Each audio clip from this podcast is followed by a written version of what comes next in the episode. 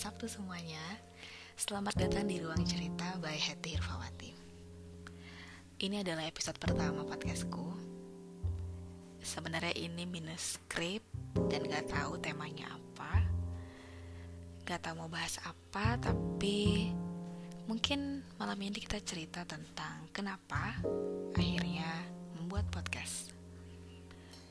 Dan sebenarnya nggak tahu kenapa dibuat Jumat malam atau malam Sabtu mungkin agak supaya lebih uh, intens lebih intimate. Karena malam minggu tuh biasanya orang akan uh, menghabiskan waktu bersama keluarga. Ya mungkin kalau malam Sabtu tuh kayak eh, nggak uh, tahu. Kalau menurut aku malam Sabtu itu malam kedua yang terasa agak intimate dibanding setelah malam minggu maksudnya bukan dibanding malam minggu ya tapi setelah malam minggu. Oke. Okay. jadi kenapa akhirnya bikin podcast? Hmm, sebagai manusia kita tuh setiap hari selama hidup pasti akan mengalami banyak hal yang kadang di luar dugaan ya kan? Jadi setiap yang kita hadapi setiap hari itu pasti pasti satu dua apa tiga hal tuh akan membuat kita stres. Ada aja gitu stresor ya yang yang kita dapatkan setiap hari. Nah karena kita akan mengalami hal-hal yang membuat stres pastinya kita nggak akan membiarkan stres itu menumpuk lama-lama di kepala. Pasti kita butuh yang namanya stress relief. Jadi stress relief itu adalah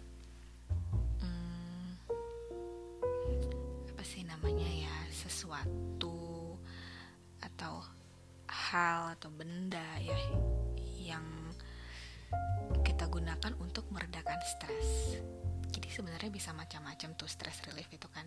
Bisa kayak mungkin dengan bermain game atau juga mungkin dengan memasak karaoke atau nyanyi atau mungkin ketemu teman eh, cerita-cerita ngobrol santai sambil ngopi gitu ya. Tapi ya setiap orang kan beda-beda ya. Everyone is different.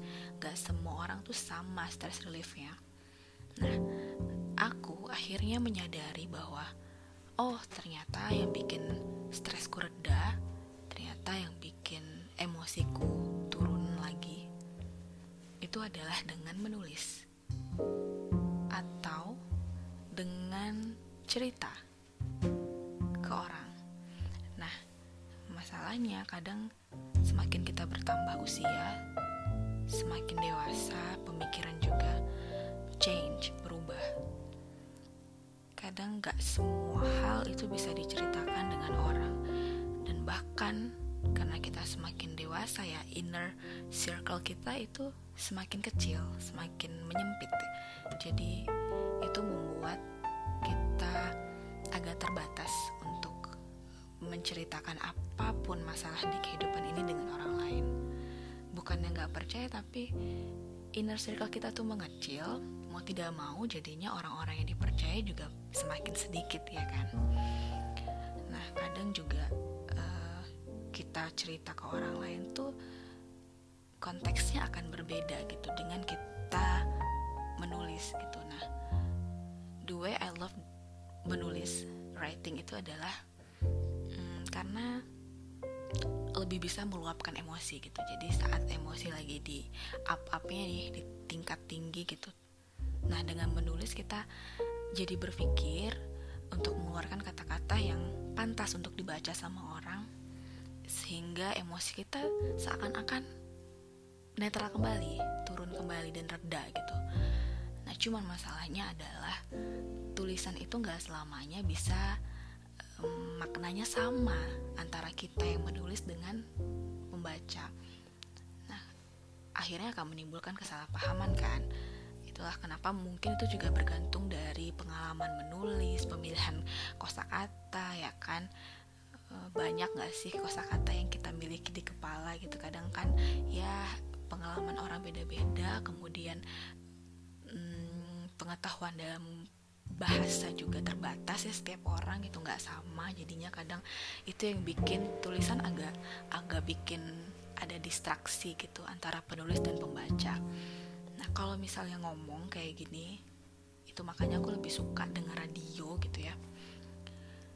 Um, kita bisa ngomong kayak sehari-hari bahasanya lebih gampang dimengerti sama orang sehingga tidak menimbulkan kesalahpahaman seperti pada tulisan. Itu sih akhirnya oh kayaknya lebih enak podcast ya. Jadi kalau misalnya ada apa-apa tuh ada yang pengen di, diceritakan gitu ya ada pemikiran atau ide atau apa pun yang sedang dipikirkan tuh jadinya bisa di share sharing dengan orang lain tuh dengan bentuk podcast gitu. Sekarang uh, teknologi udah canggih sekali gitu. Akhirnya ada podcast. Terima kasih sekali gitu yang membuat podcast ini gak perlu melamar ke radio-radio untuk jadi penyiar. Dengan adanya podcast kita bisa berkreasi sendiri gitu. Kan orang banyak yang berkreasi di YouTube ya but uh, ya nggak ada ya aku nggak ada keberanian dan kepercayaan diri untuk bikin YouTube anyway. Tapi karena podcast ini konteksnya lebih ringan kemudian juga nggak butuh ruang yang terlalu besar ya maksudnya nggak butuh modal yang gimana gimana juga tapi bisa menyampaikan apa yang kita ingin sampaikan ke orang lain ya gitulah jadinya lebih gampang aja gitu rasanya kalau punya podcast. Nah mungkin itu ya yang bikin akhirnya kenapa bikin podcast.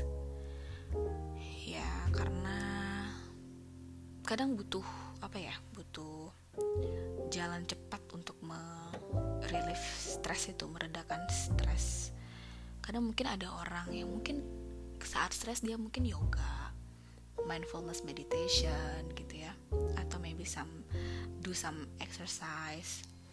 Tapi ya untukku akhirnya aku sadari lah sekarang akhirnya ya mungkin menulis cerita gitu.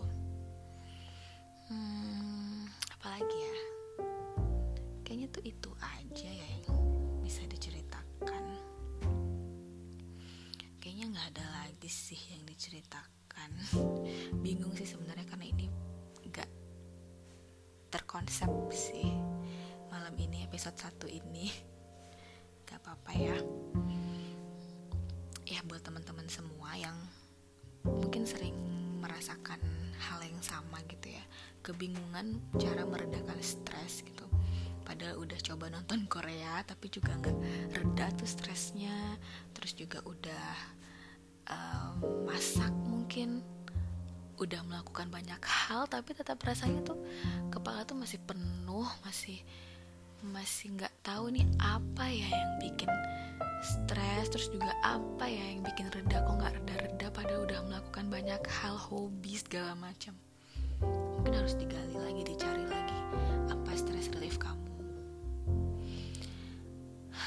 yeah, I think you'll need to some experimenting to discover which technique works best for you.